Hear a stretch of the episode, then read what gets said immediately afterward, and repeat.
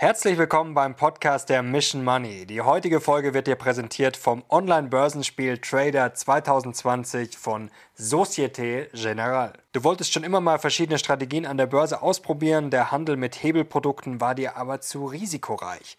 Dann ist das Börsenspiel genau das Richtige für dich. Die Teilnahme ist natürlich kostenlos und du kannst verschiedene Handelsstrategien testen und dich auf die Realität am Aktienmarkt vorbereiten. Und das Beste, du lernst nicht nur die Börse in der Praxis kennen, du kannst auch noch tolle Preise gewinnen. Der Sieger mit dem höchsten Depotwert gewinnt am Ende einen neuen Jaguar I-Pace im Wert von 80.000 Euro. Neugierig geworden?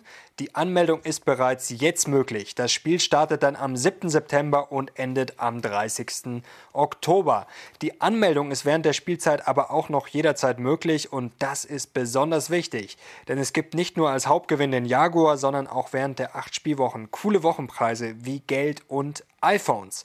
Beispielsweise bekommt jeder Wochensieger 2222 Euro als Preis. Jeder Spieler startet mit zwei fiktiven Depots im Wert von je 100.000 Euro. Ihr könnt also zwei Strategien ausprobieren und mit Aktien, Zertifikaten und Optionsscheinen handeln. Und wenn sich euer Depot nicht nach euren Vorstellungen entwickelt, könnt ihr es einmal in der Woche auf den Anfangswert von 100.000 Euro zurücksetzen. Wer jetzt mitmachen will, kann sich unter folgendem Link registrieren www.trader-2020.com. Den Link findet ihr auch nochmal in den Show Notes. Und jetzt viel Spaß beim Podcast. Heute haben wir wieder einen unserer Lieblingsgäste zu Gast. Er ist einer der bekanntesten Ökonomen Deutschlands. Er ist Gründer des Forums Beyond the Obvious und auch Bestsellerautor. Herzlich willkommen wieder bei der Mission Money, Dr. Daniel Stelter. Ja, danke für die Einladung. Freut uns sehr, Stelter. Ich darf es dazu sagen, Sie sind uns äh, gerade aus dem Urlaub zugeschaltet. Ort bleibt natürlich geheim, aber herzlichen Dank, äh, dass Sie keine Kosten und Mühen scheuen, wollte ich schon sagen, um bei der Mission Money dabei zu sein. Ähm, wir haben vor kurzem einen spannenden ähm, spannenden Gedanken von Ihnen auch aufgegriffen in, im Video. Und zwar ging es darum, ich verkürze jetzt mal, ähm, dass Sie vorgeschlagen haben, äh, Sie haben gesagt, konkret schlage ich vor, dass der Staat jedem Deutschen unter 65 Jahren 25.000 Euro schenkt. Und ich sage mal, am Ende würde dann eine Investition, ein Staatsfonds dabei herauskommen. Aber am besten erklären Sie uns das vielleicht kurz nochmal selber in eigenen Worten, was da Ihre Gedanken sind. Ja gut, äh, fangen wir erstmal damit an, dass ich weiß nicht, wie es Ihnen geht. Also ich ärgere mich immer, wenn in Europa von den deutschen Politikern gesagt wird, wir sind ein reiches Land, wir müssen allen helfen. Wir wissen alles, gibt es dieses Rettungsprogramm für die EU, den sogenannten Wiederaufbaufonds, 750 Milliarden Euro. Ein Großteil davon äh, tragen wir und wenn man es überschlägig rechnet, kann man sagen, na ja, zwischen 100, ungefähr 100 Milliarden Euro werden wir überweisen in andere Länder also nach äh, Spanien, nach Italien, auch ein bisschen nach Frankreich und dann die kleineren Länder. Und meine Frage war immer so, dass immer, stimmt es eigentlich? Wenn man in die Daten reinschaut, stellt man fest, naja, die Deutschen, wir haben vielleicht ein gutes Einkommen, aber unsere Vermögen sind im europäischen Vergleich nicht hoch. Das ist alles altbekannt. Die EZB-Zahlen sind bekannt. Das heißt, die Privatvermögen der deutschen privaten Haushalte liegen deutlich unter den Privathaushalten in Italien, Spanien, Frankreich. Und dann habe ich mir gedacht, na gut, woran liegt das eigentlich? Und ein wichtiger Grund, witzigerweise, ist auch, dass unser Staat so wenig Schulden hat. Wenn wir Italien anschauen, Italien, die Italiener sind die reichsten Privathaushalte relativ zum Bruttoinlandsprodukt, haben geringe Verschuldung, aber der Staat hat hohe Schulden. Und bei uns ist es anders. Wir haben hohe Abgaben, wir zahlen viele Steuern, wir zahlen viele Abgaben, wir haben geringe Vermögen. Und habe ich gemeint, na ja, gut, eigentlich wäre der erste Schritt zu sagen, lasst uns etwas daran ändern, dass die Deutschen so arm sind. Kommt hinzu noch, dass bei uns die Vermögensverteilung besonders ungleich ist. Das heißt, die Reichen sind reich, aber die Mittelschicht relativ wenig. Und wenn Sie sich Zahlen anschauen, stellen Sie fest, dass die deutschen Reichen nicht viel reicher sind als die Reichen in Italien oder Frankreich, sondern genauso. Das heißt, das Problem sind bei uns nicht die Reichen, dass sie zu reich sind, sondern das Problem ist bei uns, dass die Mittelschicht zu arm ist. Und daher kam die Idee nach der, lasst uns doch einfach sagen, der deutsche Staat richtet für jeden Bürger unter 65 Jahren ein Konto ein mit 25.000 Euro Startguthaben und dieses Geld legen wir professionell weltweit an. In Aktien, in Infrastruktur, in Immobilien, wie das die Norweger machen, wie das, das der Singapur Staatsfonds macht.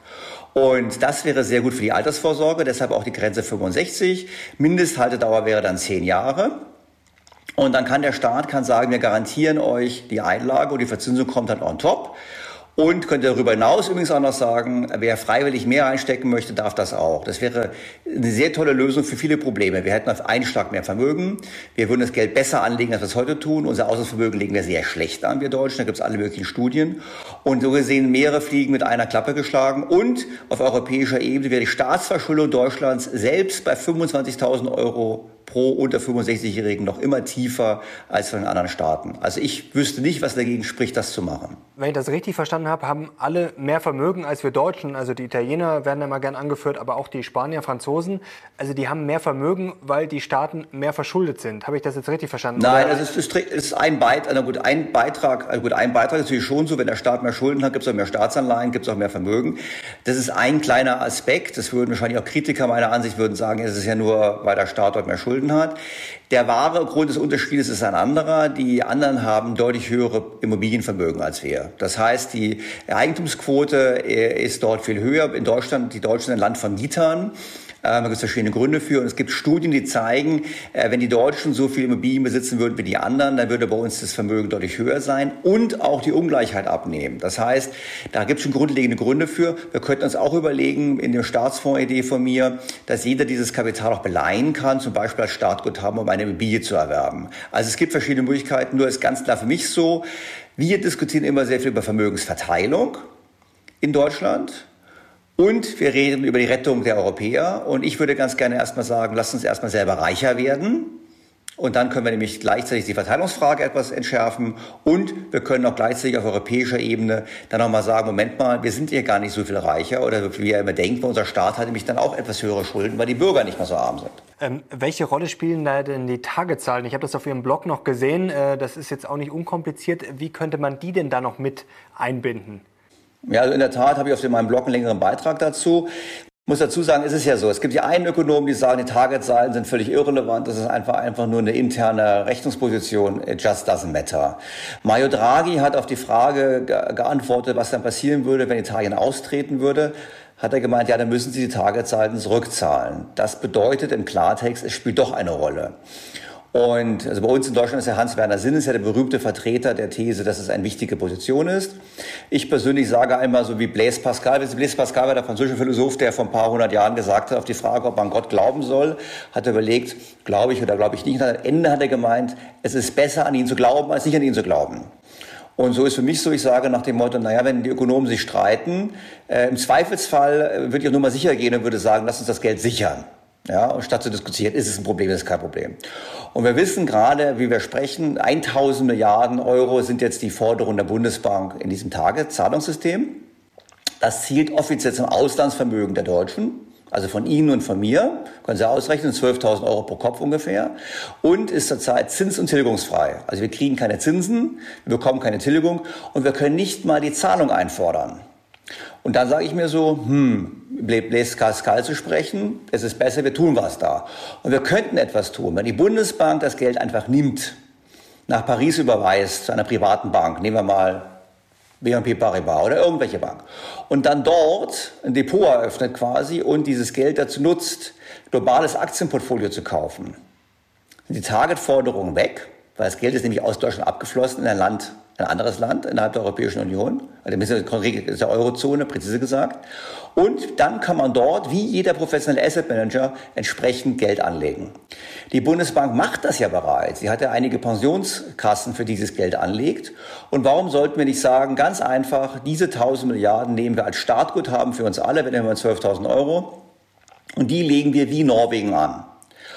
Und jetzt werden Sie zu mir sagen, ja, aber hat dann nicht Norwegen gerade bewiesen, wie schlecht das ist? Die haben doch jetzt in dem Crash, haben die 10, 15 Prozent verloren. Ja gut, was ich Ihnen dagegen halte, ist, hätten wir unser Geld, unser Auslandsvermögen seit 2009 so gut angelegt wie die Norweger oder die Kanadier, hätten wir pro Kopf über 30.000 Euro mehr Vermögen. Und das alleine spricht schon für mich zu sagen, lasst uns endlich das Geld global diversifiziert, professionell anlegen, statt es zins- und tilgungsfrei bei der Bundesbank rumliegen zu lassen und statt unseren Stab mit der schwarzen Null groß zu loben, was völliger Blödsinn ist, weil wir gesehen haben, wenn wir viel sparen, müssen wir mehr an die anderen Europäer überweisen. Bringt auch, bringt auch nichts. Deshalb intelligente Geldanlage, nicht nur für die äh, Seher dieses Videos und der, der, die, den Followern von Mission Money, sondern für uns als ganzes Land. Das ist mein Motto. Jetzt haben Sie mich, glaube ich, gerade mit Sarah Wagenknecht verwechselt, weil Sie meinten, jetzt werden Sie äh, mir entgegenhalten, da äh, sind 10 bis 15 Prozent verloren gegangen. Ich wollte jetzt eigentlich eher fragen, zeigt Ihr Vorschlag nicht, äh, dass Aktien alternativlos sind? Also Aktien sind Zeiten. Natürlich, die Frage ist, was sind das für Zeiten? Das ist die große Frage. Mhm. Vor was stehen wir denn? Und ich meine, das ist ja ganz klar. Wir haben es letztes Mal diskutiert. Ich durfte ja mein, mein Buch Coronomics bei euch vorstellen. Ähm, hat natürlich auch geholfen, dass es bei euch gut beworben wurde. Spaß beiseite. Ähm, die, äh, wir wissen, dass wir in einer Welt jetzt stehen oder vor einer Welt stehen, wo alle Beschränkungen, die wir mal hatten bezüglich der Finanzierung der Staaten durch die Notenbanken, die fallen jetzt.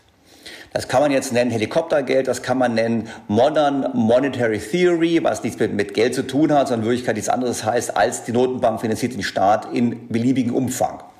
Hatten wir im Zweiten Weltkrieg, haben wir jetzt wieder. Corona ist der gute Vorwand. Wir hätten es sowieso bekommen, aber jetzt bekommen wir es halt schneller. Das heißt, wir stehen vor einer Zeit, in der weltweit die Geldmengen explodieren werden. Das muss nicht inflationär wirken. Dazu gibt es viel Überkapazitäten, zu große Probleme, wissen wir alles. Aber das Risiko besteht. Und darüber hinaus, was ganz klar ist, haben wir in den letzten zehn Jahren gesehen, wenn Geld die Märkte flutet, dann steigen auch tendenziell die Assetpreise. Nicht in jedem Markt, nicht überall. Jetzt zur Zeit sind es die Fangs, dann ist mal wieder Gold, vielleicht kommt was anderes. Und deshalb muss die Antwort einfach lauten, das Geld global diversifiziert anzulegen, vor allem auch außerhalb Deutschlands, außerhalb Europas, weil da wird es mehr Wachstum geben, da gibt es auch intelligentere Wirtschaftspolitik. Und dann im Prinzip auf diese Art und Weise vorzusorgen. Weil wir haben, wir sparen fleißig, wir exportieren fleißig, aber wir sind grottenschlechte Geldanleger. Jetzt gibt es ja zwei Sichtweisen. Also wir bei der Mission Money sind ja auch auf jeden Fall pro Aktie, aber man darf das ja auch nicht immer alles äh, sagen wir, total einseitig sehen. Jetzt gibt es ja die einen, die sagen, wie Sie es gerade schon erklärt haben, da ist so viel Geld drin, ähm, es läuft viel schief. Das ist dieser Crack-Up-Boom, also es gibt eigentlich keine Alternative. Und die anderen sagen, gut, es gibt momentan gerade Probleme. Die Börse schaut eben schon fünf, zehn Jahre voraus. Ähm, natürlich wird es Verlierer geben, aber es wird auch sehr viele Gewinner geben. Äh, in welchem Team wären Sie denn jetzt eher? Also Crack-Up-Boom oder wenn wir durch Corona durch sind und wenn dann vielleicht die Wirtschaftspolitik noch ein bisschen besser wird, dann wird es richtig gut. Also ich bin jetzt kein besonders guter Investor. Was ich halt mache, ist, ich halte Kurs. Ich bleibe bei dem Grundsatz hin und her macht Taschen leer, also versuche ich das nicht zu machen, also in der Panik nicht zu verkaufen. Ich habe eher ein bisschen versucht nachzukaufen, äh, im Boom an der Spitze nicht hinterherlaufen. Ich glaube aber, was die Norweger machen, was Singapur macht, langfristiger Zeithorizont, wenig handeln und dann gehören Aktien ins Portfolio, dann gehört Gold ins Portfolio, dann gehört Immobilien ins Portfolio, Infrastruktur, ähm, Anleihen sicherlich nicht, weil ich meine, wir wissen ganz klar, wer Anleihen kauft, hat den garantierten Gewinn, äh, zum Teil schon nominal bei negativen Zinsen, aber sicherlich real. Vor dem Hintergrund Liquidität natürlich halten, um als Puffer zu haben. Und so sollte man meines Erachtens agieren. Nicht so sehr den einzelnen Trends hinterherlaufen. Als Individualinvestor wie auch als, als Staat oder als Land, Land gesamthaft. Jetzt kurzfristig taktisch aber wir wissen, nicht alle Märkte sind so stark gelaufen. Wir wissen, in den USA sind es vor allem die Fangs, die gelaufen sind. Wir wissen aber auch, dass auch der S&P, wenn man die Fangs rausrechnet, am oberen Ende der Bewertungsskala bewertet ist. Dann kann man sagen, na ja, die Zinsen sind tief, deshalb müssen Aktien hoch sein. Nach dem Motto, wir zinsen die künftigen Gewinne mit einem geringeren Zinssatz ab. Ja, auf der anderen Seite wissen wir aber auch, dass der Zinssatz eigentlich ein guter Indikator ist für das realwirtschaftliche Wachstum. Und da sagen die tiefen Zinsen uns, wir werden auf Dauer nicht so hohe Wachstumsraten haben. Und dagegen werden die Politiker und die Staaten eben handeln und deshalb werden sie mit den Notenbanken gemeinsam Programme machen, Stichwort New Green Deal und ähnliches. Und das ist tendenziell inflationär. Und zumindestens ja, sag mal, ich möchte nicht, dass die Schlagzeile lautet, stellt, er sagt, es gibt Inflation. Ich persönlich würde glauben, wir erleben in den nächsten zehn Jahren in dieser Dekade Rückkehr der Inflation. Und ich glaube, dann ist der beste Hedge in der Tat auch Produktivvermögen. Weil ähm, es gibt den berühmten Spruch, was Sie Gold anschauen, Sie bekamen im alten Rom, haben Sie bestimmt schon mal gehabt auf Mission Money, Sie bekamen Sie für eine Unze Gold eine gute Toga und heute bekommen Sie einen ganz ordentlichen Anzug. Das heißt, im Klar ist sie im Kaufkraft erhalten, aber nicht in jedem Zeitraum. Sie konnten auch mal 100 Jahre haben, wo sie negativ war mit ihrem Gold oder zusammen. Also ganz lange Frist erhalten sie Kaufkraft. Wenn sie Aktien natürlich kaufen, global diversifiziert, partizipieren sie natürlich an dem an der Intelligenz des, des, des, der Menschheit, an dem, an der, am Fortschritt der Menschheit. Und deshalb ist natürlich Produktivvermögen immer besser und es ist allemal besser als das Geld im Tage 2 rumliegen zu lassen oder auf dem Konto rumliegen zu lassen oder auf dem Sparbuch oder Lebensversicherung. Wir müssen unser Geld endlich ordentlich anlegen. Wir müssen eine Politik machen, damit wir als Land endlich reich werden, damit das stimmt, was die Politiker mal erzählen, bevor sie unser Geld verplempern. Das ist auf jeden Fall eine gute Idee. Den Politikern auf die Finger zu schauen, ist auch grundsätzlich immer eine gute Idee. Aber jetzt mal da soll man ein bisschen mehr machen. Die meisten Bürger kümmern sich ja nicht drum, leider. Das, das stimmt leider. Ähm, Jetzt sind Sie ja nicht gerade bullish für Europa. Äh, jetzt kam gerade letzte Woche eine Fondsmanager-Umfrage raus, die große von der Bank of America, die, glaube ich, einmal im Monat rauskommt. Ähm, da gewichten jetzt einige Europa über. Jetzt gibt es auch viele, die sagen, ja, Europa hat es jetzt auch nicht ganz so schlecht gemacht bei Corona, wenn wir jetzt vielleicht mal Italien und Spanien außer Acht lassen, gerade die Länder auch im Norden. Deutschland wird ja auch gelobt grundsätzlich. Machen wir uns Europäer oder auch wir Deutsche uns vielleicht auch bei allen Problemen manchmal vielleicht doch ein bisschen zu schlecht ähm, und machen es wirklich die Amerikaner so gut? Denn die haben ja jetzt auch Probleme momentan. Also ich habe nicht gesagt, wir machen es schlecht, die Amerikaner machen es gut. Ich persönlich glaube, in Asien liegt die Zukunft, auch allein schon demografisch und auch bildungsmäßig. Schauen Sie, bei der Aktieninvestition ist es generell so, wir sollten global diversifizieren. Das heißt nicht alles raus aus Europa, sondern das heißt eben global diversifiziert. Die meisten, die das Video gucken, sitzen allerdings in Europa. Das heißt, ihre Einkommen sind hier, ihre Renten sind hier, ihre selbstgenutzte Wohnung ist hier. Das heißt, sie sind schon extrem long Europa weshalb ich persönlich dafür plädieren würde, deshalb etwas mehr außerhalb zu investieren. Jetzt kommen, spielen Sie darauf an, dass Sie sagen, na ja, europäische Aktien sind schon lange billig. Das stimmt. Wenn Sie Eurostox anschauen, der hat den Stand von 2000 noch lange nicht erreicht. Liegt natürlich auch am Bankenbereich und die Banken sind ja noch nicht, nicht gesundet. Im Gegenteil, die sind noch so krank wie vor zehn Jahren. Das heißt, es gibt gute Gründe, warum Banken billig sind. Mag Europa vom relativen Aufschwung stehen? Kann schon sein. Warum ich ein bisschen skeptischer bin, ist eigentlich Folgendes. Ich glaube halt, zum einen haben wir eine demografische Entwicklung, die in Europa besonders schlecht ist, die wir auch durch Zuwanderung in dem Maße nicht lösen können, weil es geht ja nicht darum, dass man nur Zuwanderung hat, sondern sie brauchen eine qualifizierte Zuwanderung. Und da ist Europa nicht so attraktiv wie USA, Kanada, Neuseeland, äh, diese Länder. Äh, Großbritannien er hat sich abgekoppelt von, also ist natürlich noch, noch geografisch Europa, aber eben nicht mehr in der EU. Ähm, und die haben sich abgekoppelt. Das heißt, da könnte es eine bessere Entwicklung geben als im Rest Europas, im Rest der EU. Warum? Weil die EU, das ist mein zweiter Punkt, tendenziell eher auf Protektionismus und auf staatliche Regulierung und ähnliches setzt. Also sehen wir jetzt beim Green Deal, sehen wir das. Wir sehen es auch jetzt bei den ganzen Diskussionen, wollen wir eine CO2-Steuer einführen an der Grenze.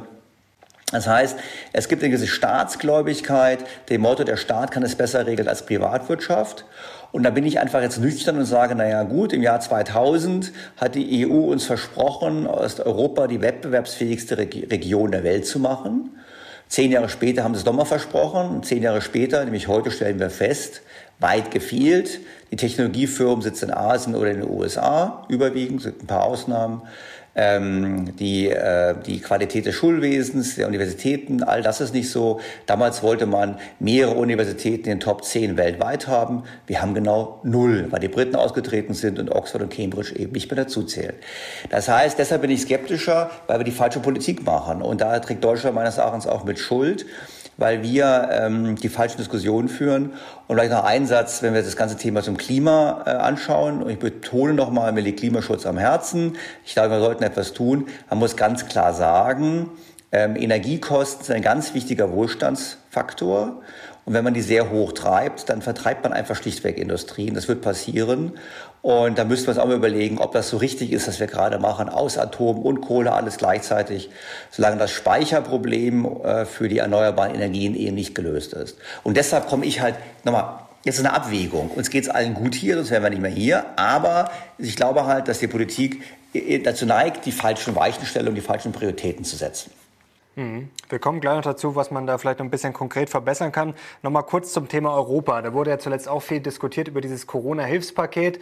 Aber da haben auch äh, viele Experten mal genauer nachgerechnet, genauer hingeschaut. Und eigentlich kam dann ja raus, dass es jetzt gar nicht die Corona-Verlierer sind, denen geholfen wird, sondern eigentlich wird wieder von arm, äh, von reich oder vermeintlich reich nach arm umverteilt. Ähm, wie schlimm ist denn diese Transferunion aus Ihrer Sicht?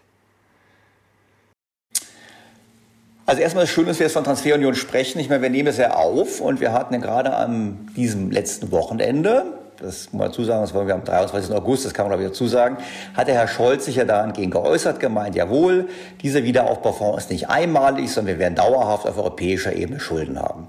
Ganz wichtig, er hat gesagt, liebe Freunde, wir haben euch angelogen.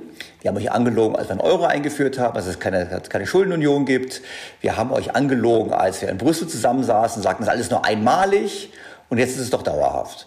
Und das habe ich nicht gewundert, weil die Franzosen, die Spanier, die Italiener, die wussten von Anfang an, es ist dauerhaft. Die haben auch immer erwartet, dass es eine Transferunion gibt. Und ich sehe das durchaus kritisch, weil schauen Sie sich an, Italien hat eine Währungsunion zwischen Nord- und Süditalien seit über 100 Jahren. Und eine Transferunion. Was ist das Ergebnis? Die Differenz zwischen Norden und Süden ist noch größer als je zuvor. Zum anderen schauen Sie sich Berlin an, Berlin und Bayern. Ich sitze in Berlin normalerweise, sitze in schönen München. Sie überweisen 4 Milliarden jedes Jahr nach Berlin. Ich mache es ein bisschen simpler. Jetzt wäre auch so, wenn jetzt Berlin, die Regierung sagen würde, wir nehmen das Geld jetzt, um sicherzustellen, dass wir irgendwann mal so viel Einkommen und Steuereinnahmen haben wie die Bayern und kein Geld mehr brauchen, dann wäre das gut. Das machen sie aber nicht. Sie geben das Geld und sagen, die Bayern zahlen auf Dauer. Und darum haben wir Projekte, die etwas komisch sind. Ja, das heißt, ich will jetzt nicht auf Einzelne reingehen, aber es wird nichts getan, um die wirtschaftliche Leistungsfähigkeit von Berlin zu steigern. Und das ist das Problem. Und dann kommen wir wieder zum Eingang unserer Diskussion, dass ich die Frage aufwerfe, na ja, wir überweisen jetzt 80, 100 Milliarden an die anderen Staaten, überwiegend an Italien, absolut. Relativ haben Sie recht, relativ profitieren vor allem die Osteuropäer, die gar nicht von Corona betroffen waren davon. Ähm, wir überweisen es nach Italien und da muss man schon die Frage aufwerfen, was passiert denn da? Deutlich ärmere Privathaushalte in Deutschland helfen deutlich reichere Privathaushalte in Italien. Warum sind die Italiener reicher? Weil sie mehr Bienenbesitz haben. Ja, ist nun mal so. Das will ich noch gar nicht neiden. Wir hatten letztes Mal, glaube ich, diskutiert, ich gesagt habe, naja, wir könnten ja auch eine Vermögensabgabe in Italien machen. Dann wäre das Staatsschuldproblem völlig problemlos gelöst und die Italiener wären immer noch vermögender als die Deutschen. Dann kriege ich immer einen Shitstorm, ich wollte, ich wäre jetzt gegen die Italiener überhaupt nicht. Ich finde Italien ein ganz tolles Land, ich liebe Italien.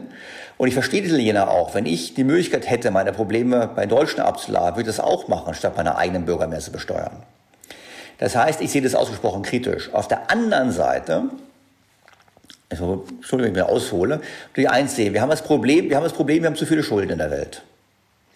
Und die Alternativen, die Schulden loszuwerden, sind alle nicht schön. Also sparen und zurückzahlen klappt nicht. Ich meine, Italien hat ja 20 Jahre versucht zu sparen und die Staatsschulden zurückzuzahlen, hat nicht funktioniert, das Wachstum war nicht da. Herauswachsen dürfte auch nicht funktionieren angesichts der demografischen Entwicklung, Produktivitätsfortschritten, die fehlen etc. etc. Denn Energie wird teurer wegen Klimaschutzmaßnahmen, das heißt, alles spricht gegen mehr Wachstum. Dann gibt es zwei Möglichkeiten, Vermögensteuern und Abgaben oder Inflation. So. Vermögensteuern unpopulär, Inflation schwer zu erzielen bis jetzt. Oder man sagt, komm, wir versuchen die Verschuldungskapazität zu erhöhen. Das heißt, wir machen noch andere Mitzuschuldnern. Und dann guckt man sich die Karte an und stellt fest, Mensch, stell dir mal vor, der deutsche Staat hat tiefe Schulden, der holländische Staat hat tiefe Schulden, dann lass doch die dafür zahlen. Da spielt es keine Rolle, dass die Holländer privat sehr viel Schulden haben. Da spielt es keine Rolle, dass wir Deutschen relativ ärmer sind als alle anderen. So wird die Verschuldungskapazität erhöht. Und wenn jetzt Herr Scholz sagt, ja, ja, die EU soll weiter Schulden machen, heißt es nichts anderes. Aufgrund der Tatsache, dass Spanien, Italien und vor allem auch Frankreich schon so hohe Staatsschulden haben, öffnen wir jetzt den Topf auf EU-Ebene, da können wir nämlich dort mehr Schulden machen. Warum können wir dort mehr Schulden machen? Weil die Kapitalmärkte sagen, super, hinter diesen Schulden steht der deutsche Steuerzahler. Und jetzt wird spannend. Das hat auch der Varoufakis übrigens gesagt, der ehemalige griechische Finanzminister. Jetzt haben wir folgendes Problem. Die ärmere Hälfte, der deutschen Haushalte hat faktisch gar kein Vermögen, hat hohe Abgaben und der bürdet unsere Politik jetzt weitere Abgaben auf, um reicheren Haushalten in anderen Ländern zu helfen. Und das ist meines Erachtens Spaltpilz für die EU. Also, ich sehe es kritisch. Erstens, bei Transferunion löst das Problem nicht. Siehe Italien, Nord-Süd, siehe Deutschland, Bayern, Berlin. Ähm, es ist nicht gerecht, weil es eine Umverteilung ist von Ärmeren zu Reicheren. Und es ist letztlich nichts anderes als ein Spiel auf Zeit, indem wir die Verschuldungskapazität weiter ausweiten, um mehr Schulden zu machen.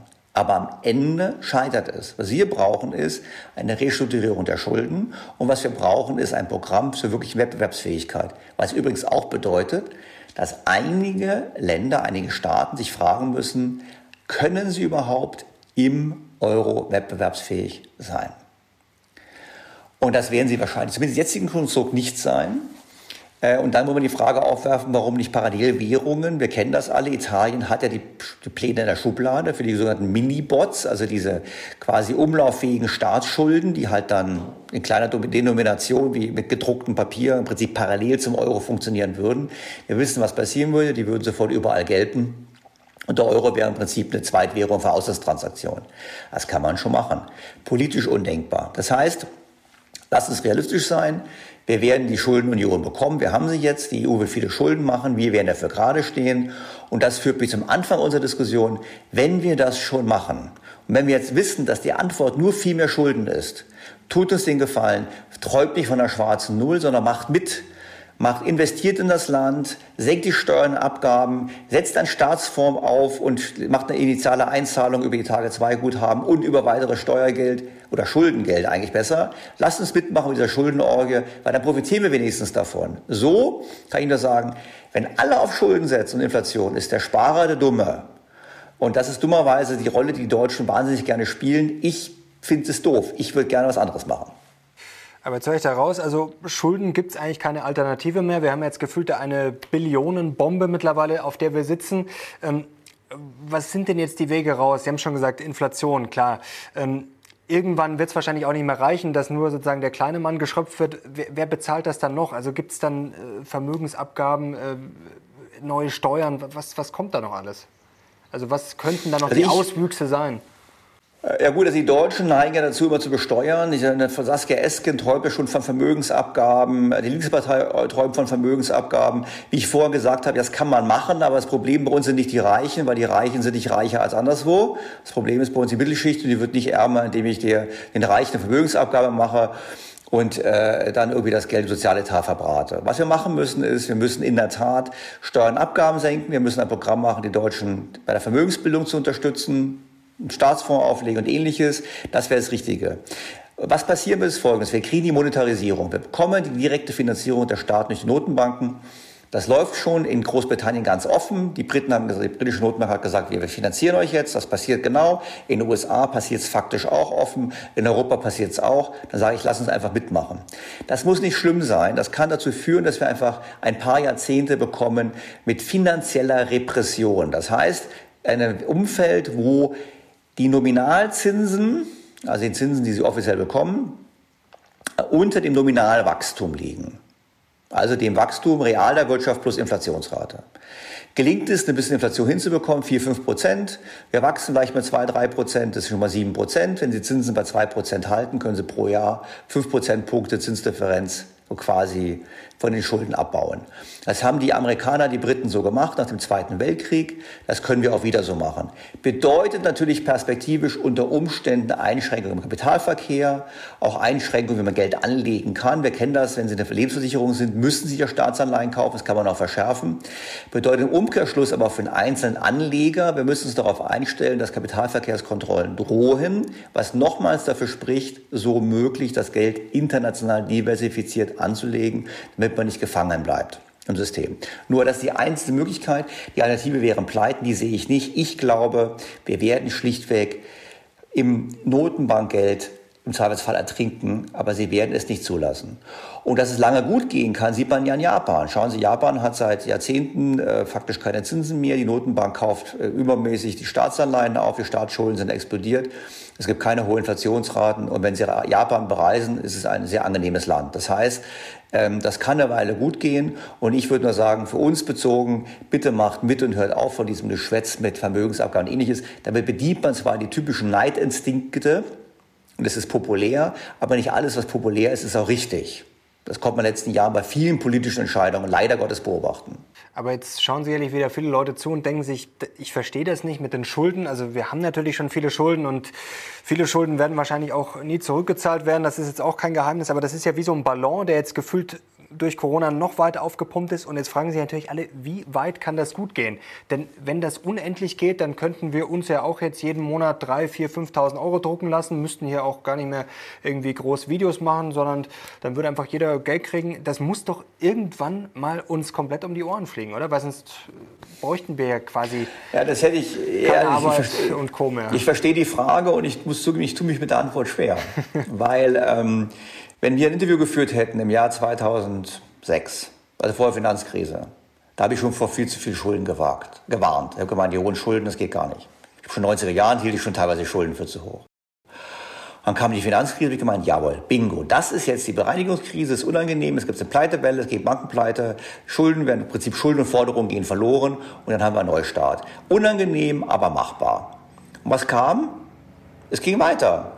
Und wenn ich mir jetzt hier heute hinsetze und sage, ja, das jetzt kracht's, dann lachen Sie wahrscheinlich in zehn Jahren über, über mich, dann habe ich noch weniger Haare und Sie nähern sich frisurmäßig wahrscheinlich dann mir auch an. Dann werden Sie sagen, Moment mal, das war totaler Griff, also war völlig, völlig Fehlprognose. Vor dem Hintergrund Sie haben recht, das kann nicht ewig weitergehen. Ich glaube, was passiert ist letztlich, wir kriegen quasi die ökonomische Entwertung der Schulden durch Laufzeitverlängerung und Zinsfreistellung. In dem Buch habe ich ja vorgeschlagen und auch im Podcast an anderer Stelle habe ich ja gesagt, lasst uns doch auf europäischer Ebene Altschuld zusammenpacken und diese Altschulden in so eine Art Schuldentilgungsform packen, was natürlich eine Lüge ist, weil da wird nichts getilgt und dann von, von der EZB refinanzieren. Die EZB refinanziert das mit ewig laufenden Anleihen das kannst du zinsfrei stellen, musst du nicht mal, weil der Zins wird ja hinterher als Gewinn wieder an die Staaten ausgeschüttet. Also ist eigentlich egal, aber man kann auch sagen zinsfrei. Und damit werden die Schulden weg.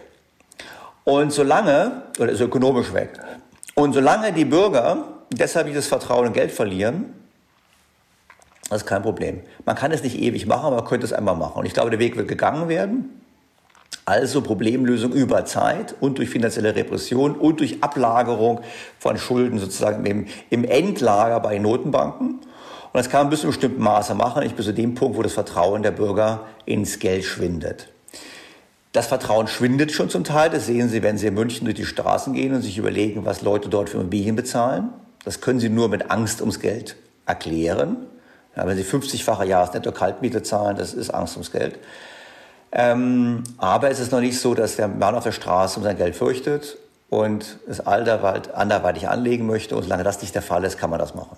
Wie sieht es mit der Inflation aus? Jetzt haben Sie es vorher auch schon äh, gut beschrieben. Also man hätte ja eigentlich gerne Inflation gehabt. Das hat die EZB ja probiert, äh, hat nicht so wirklich funktioniert. Jetzt ist natürlich die Frage, irgendwann viele oder manche Experten sagen ja, das ist ja wie so eine Ketchupflasche Inflation, die schüttelt man und dann kommt nichts raus und irgendwann sozusagen, wenn man es äh, aus den Augen verliert, dann kommt so viel raus und dann kriegt man das auch nicht mehr rein. Also was wäre denn jetzt mal, wenn die Inflation dann irgendwann, das kann ja noch zwei, drei, fünf Jahre dauern, sozusagen außer Kontrolle gerät, das wäre ja wahrscheinlich dann auch äh, gerade für die Deutschen, wir sind da gebrandmarkt, äh, nicht so schön und dann würde natürlich das Vertrauen ins Geld äh, noch mehr verloren gehen. Dann müsste man theoretisch die Zinsen anheben, aber das wäre ja auch eigentlich wieder kaum möglich, denn wenn man die anhebt, dann kracht ja wahrscheinlich alles zusammen.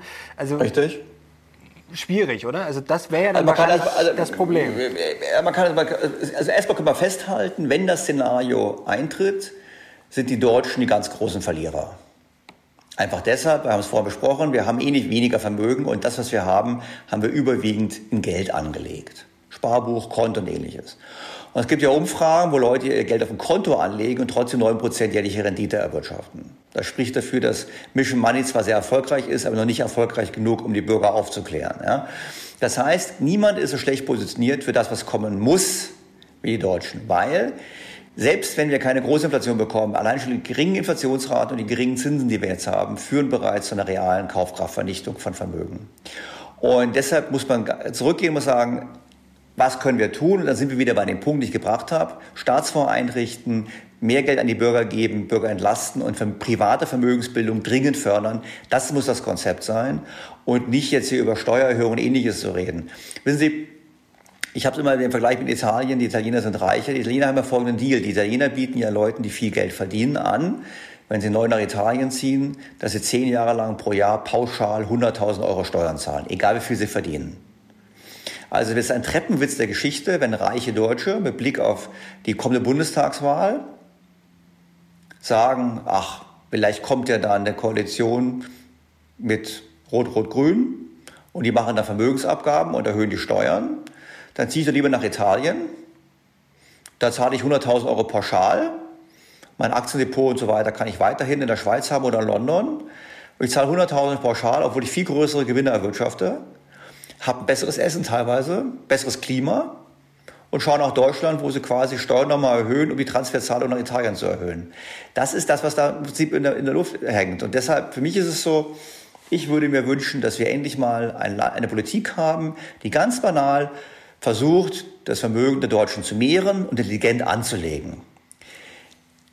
Lange Antwort, sorry. Österreich im Koalitionsvertrag, im aktuellen Koalitionsvertrag der österreichischen Regierung, also schwarz-grün, steht drin, dass die Vermögensbildung ein wichtiges Ziel ist.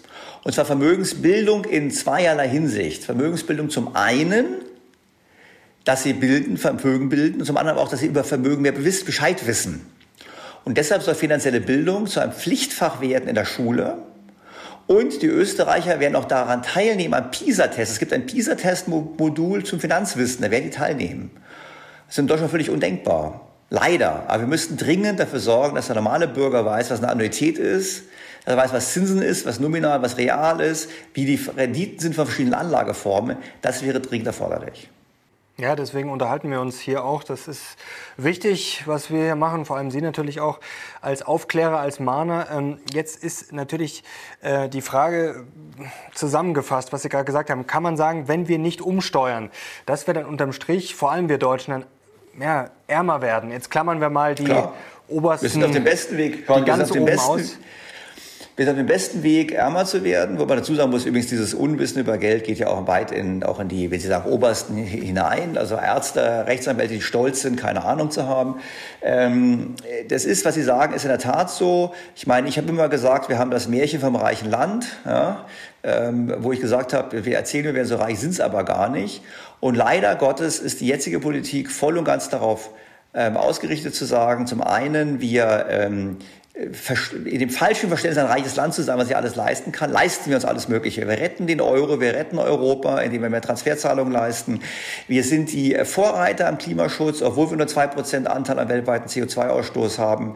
Ähm, und China, soweit ich weiß, die alle zwei Wochen ein neues Kohlekraftwerk ans Netz nimmt ähm, was ja letztlich auch Geld kostet. Wir versuchen alles gleichzeitig und wir sind gleichzeitig diejenigen, die äh, am, am hilfsbereitesten sind, wenn es darum geht, äh, Menschen aus aller aus Not zu retten was ja gut ist moralisch, nur es kostet alles Geld. Und gleichzeitig denken wir überhaupt nicht an unsere eigene Zukunft.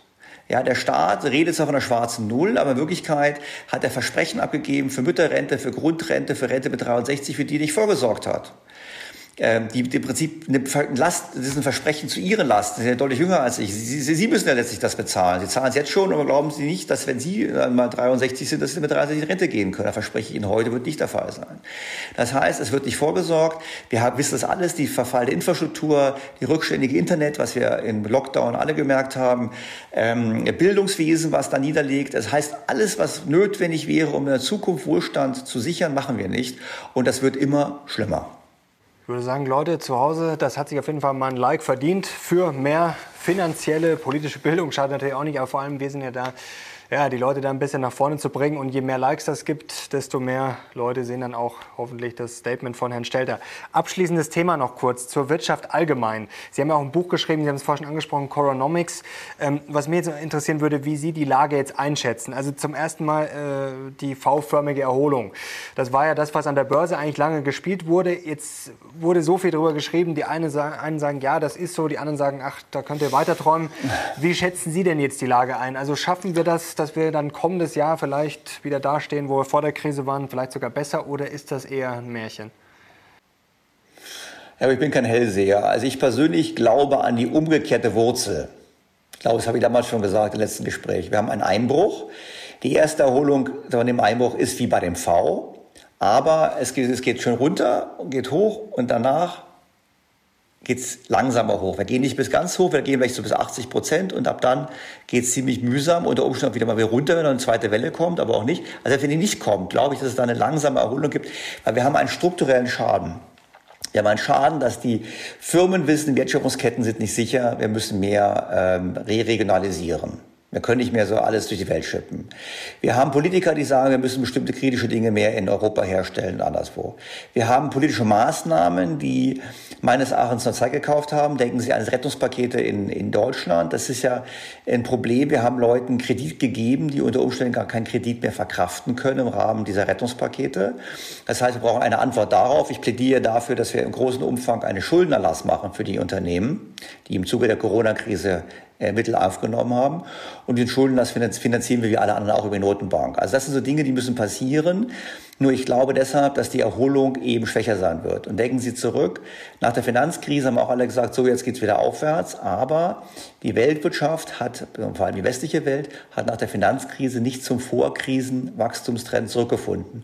Und ich fürchte, es wird diesmal wieder der Fall sein. Was dann aber die ganzen Maßnahmen zur Folge haben wird, die wir besprochen haben, Green Deal, Notenbankfinanzierte Staatsausgaben, Konjunkturprogramme, die ganzen Themen, die dann tendenziell über Zeit dann unter Umständen die Wirtschaft anschieben werden, aber vermutlich auch die Inflation befördern werden. Also um gespiegelte Wurzel ist meine Antwort. Ich hoffe, ich irre mich, weil ganz ehrlich, ich fände super, die Wirtschaft boomt, es gibt keine Inflation, alles ist super und ich war nur jemand, der mal wieder schwarz gesehen hat. Immer besser als zu optimistisch und blauäugig in die Welt gehen. Jetzt hört man ja viel, Sie hören sicherlich auch viel, sind bestens vernetzt. Ähm, und was man da so hört, ist ja teilweise nicht so schön. Also, dass viele Firmen schon seit Monaten keine Rechnungen mehr bezahlen. Ähm, das ist beim einen sicherlich so, beim anderen so. Ähm, muss man sich da jetzt dann vielleicht mit einer Pleitewelle dann noch befassen? Also das ist ja alles am Anfang so ein bisschen verschoben worden. Wie gesagt, das ist ja auch nicht so schwer, das dann mal um ein, zwei Quartale hinten rauszuschieben. Was kommt denn da noch auf uns zu? Ja gut, das ist schwer zu sagen. Ich glaube, wir kriegen in der Tat eine Konkurswelle und was natürlich das Problem ist mit der Aussetzung des Insolvenzrechts, so äh, einleuchtend es zunächst klingt, das Problem ist natürlich schon, dass sie dann als Geschäftspartner keine Sicherheit haben. Sie liefern jemandem Ware, denken, der ist solide. Aber in Wirklichkeit müsste er eigentlich schon zum Konkursrichter gehen, muss er jetzt nicht wegen der Sondergesetzgebung. Und das ist ein Problem, weil damit die Bereinigung in der Wirtschaft verhindert wird. Das heißt, ich sehe schon irgendwann eine Welle an Konkursen, außer man macht dieses Schuldenmoratorium, für das ich dringend wäre. Weil wegen Corona, wissen Sie, für Corona konnte niemand etwas, auch die Lufthansa übrigens nicht. Wenn wir Lufthansa mal anschauen, ich weiß nicht, äh, Sie haben es ja auch angeschaut, wahrscheinlich intensiv das Rettungsprogramm. Ich habe es nicht verstanden. Da hat der Staat versucht, den maximalen Ertrag draus zu ziehen aus diesem Programm. Da könnte man sagen, ist ja richtig, ist ja Steuergeld. Auf der anderen Seite muss man ganz klar sagen, die Franzosen, die Italiener haben ihren staatlichen Fluggesellschaften, der France, Italia, äh, auch geholfen im großen Umfang mit viel leichteren Auflagen. Und äh, bei uns wird da gesagt, ja, wenn der Staat eintritt, müssen irgendwelche Slots weggenommen werden. Das sind alles Dinge, die ich verstehe ich nicht. Was sagen muss, aber Freunde, ihr müsst doch bei so etwas, einer unverschuldeten Krise, müsst ihr doch alles dafür tun, dass ein, ein Flaggschiffunternehmen weiterhin wettbewerbsfähig ist und weiterhin auch expandieren kann nach so einer Krise. So macht man das nicht. Das heißt, wir haben hier mal ein falsches Mindset und das gekoppelt mit der hohen Verschuldung, die jetzt eingetreten ist aufgrund von Corona und der Verschleppung von Insolvenzen, droht es eine Konkurswelle. Ähm, darüber hinaus, was wir natürlich auch haben, ist, wir haben natürlich eine Verfestigung europaweit der Zombies. Ich glaube, wir hatten letztes Mal darüber gesprochen. Wir haben eine Zombifizierung der Wirtschaft schon seit Jahren. Die Bank für Nationalen Zahlungsausgleich hat davor gewarnt. Es gibt Studien, die zeigen, dass die Geldpolitik die Zombifizierung gefördert hat. Und witzigerweise, desto mehr Zombies man hat, desto geringer die Inflationsraten. Das heißt, die EZB hat gesagt, sie will die Inflation hochtreiben, hat aber durch die Zombifizierung Inflation gesenkt. Und das alles verstärkt sich jetzt natürlich massiv. Das heißt, auch das spricht übrigens dafür, global diversifiziert zu investieren, weil es ein schönes Beispiel dafür ist, dass die Politik, wie sie hier gemacht wird, nicht unbedingt die richtige ist. Jetzt wollen wir gar nicht spekulieren wegen Corona, wie das weitergeht. Also momentan sieht es jetzt wieder nicht so rosig aus, wenn man sich zum Beispiel mal die Zahlen in Spanien anschaut oder wenn man jetzt liest mit äh, Kroatien, Kosovo, äh, die Deutschen, die da unterwegs sind oder die äh, einreisen, ist alles nicht so schön. Aber ist ja völlig egal. Einfach nur, es geht darum, wenn ein zweiter Lockdown kommen würde. Ähm, Wäre das jetzt die Vollkatastrophe oder vorher haben wir schon darüber gesprochen, eigentlich mit den Schulden ist es eh schon wurscht? Na, sag mal so, es, natürlich, man kann natürlich hingehen kann sagen, wenn dann der Staat alles finanziert, die Notenbank alles finanziert und man das Geld verschenkt, dann kann man sozusagen Strukturen erhalten, das ist richtig. Es wäre trotzdem die Vollkatastrophe. Einfach deshalb, weil für viele Unternehmen wäre dann wirklich Schluss. Es wäre ein so tiefgreifender Einschnitt. Deshalb glaube ich auch, selbst wenn Corona zurückkehrt, werden wir keinen weiteren Lockdown machen. Weil es einfach zu heftig wäre. Ja, und da muss man ganz klar sagen, wer sind die Gefährdeten? Gefährdete Risikogruppen stehen fest. Eher ältere, eher vorerkrankte Menschen, da muss man sagen, lass diese Menschen isolieren. Und bei anderen muss man halt schlichtweg dann das Risiko eingehen. Ich weiß, es klingt jetzt sehr unmenschlich, aber wir wissen, jedes Jahr sterben mehrere zigtausend Menschen in Deutschland an der Grippe.